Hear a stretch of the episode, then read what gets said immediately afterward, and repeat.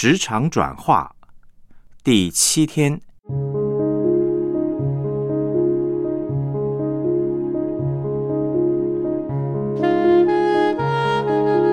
美好人际关系的三把钥匙。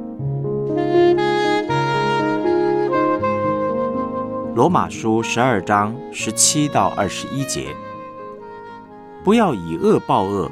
众人以为美的事，要留心去做；若是能行，总要尽力与众人和睦。亲爱的弟兄，不要自己伸冤，宁可让步，听凭主怒。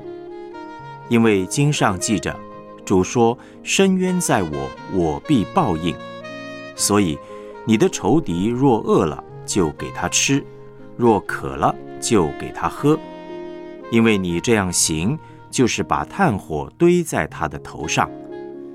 你不可为恶所胜，反要以善胜恶。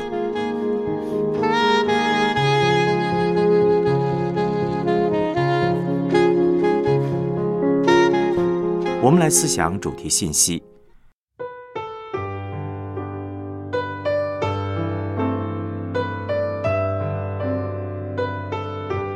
很多人在职场上所感受到的痛苦和压力呢，主要还不是来自工作的本身，更多时候是来自人际关系。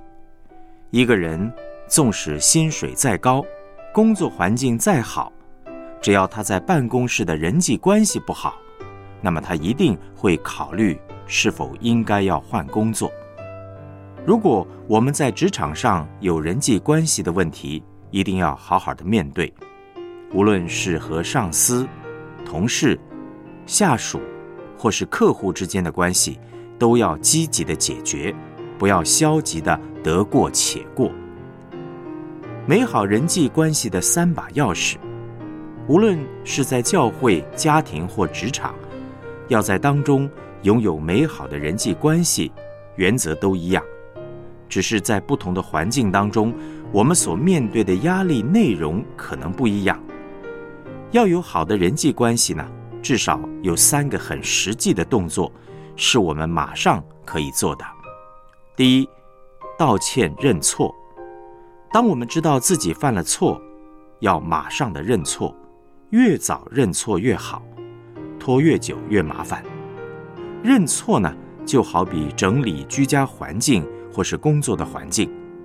如果我们每一天都花一点时间整理，就不会遇到东西堆积如山，不知道从何着手的情况。同样，道歉认错也可以打破人际关系当中很多的隔阂。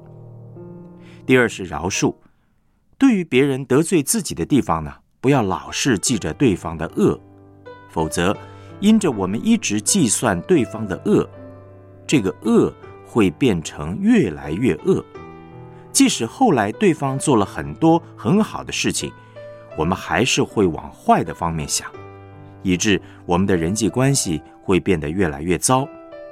当别人对我们不好，而我们不愿意选择饶恕，这个呢会让仇敌在我们身上有很大的工作空间。不饶恕，会让我们持续活在伤害里。以致在很多的场合做出错误的决定，兵败如山倒。第三呢，是帮助别人成功。所谓帮助别人成功，用圣经的观念来说呢，叫做祝福别人，也就是为别人求好处，用恩慈来对待他们。在职场上，这个包含了帮助长官成功，帮助平行的同事成功。以及帮助属下成功。以下这三点呢，是拥有美好人际关系的基本动作，但是做起来并不容易，因为我们的肉体、世界的巴比伦文化，以及这一切背后那个看不见的黑手撒旦，他会持续不断的拦阻我们活在上帝的同在、祝福与永生，拦阻我们拥有好的人际关系。我们在面对人际关系的问题时，要有一个很清楚的信念：解决人际关系问题的过程呢，是一场极大的属灵征战。因为仇敌呢不愿意我们与人有和睦的关系，和睦就是和平平安。耶稣基督的福音是和平的福音，福音的本质呢是要我们跟上帝、跟人、跟自己、跟万物和好。整个宇宙最大的好消息就是到世界末了的时候，天上地下的一切都会在耶稣基督里合而为一。万事万物彼此之间不再有隔阂、冲突或是任何不好的东西。我们脑袋呢也不再有任何不好的思想，不会去计算人家的恶，也不会嫉妒、贪心等等。活在这个堕落的世界，我们每一个人内心常常充满了嫉妒、贪心、争竞等许多不好的意念。这个呢，也是人类吃了分别善恶树果子之后的结果。我们要想拥有美好的人际关系呢，没有办法只是靠着学习外表的人际相处技巧，或是任何行为改变导向的课程而做到。除了认错、饶恕、帮助别人成功这三个基本动作之外，最重要的是要从生命的最根本的东西改变起。我们来思想两个问题：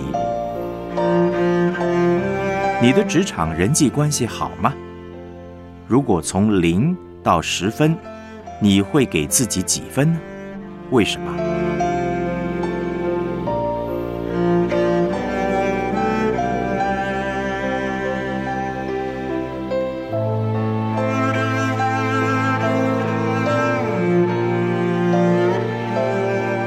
这三个改变职场人际关系的行动，你马上可以采取哪些行动，让你的职场人际关系能够更美好呢？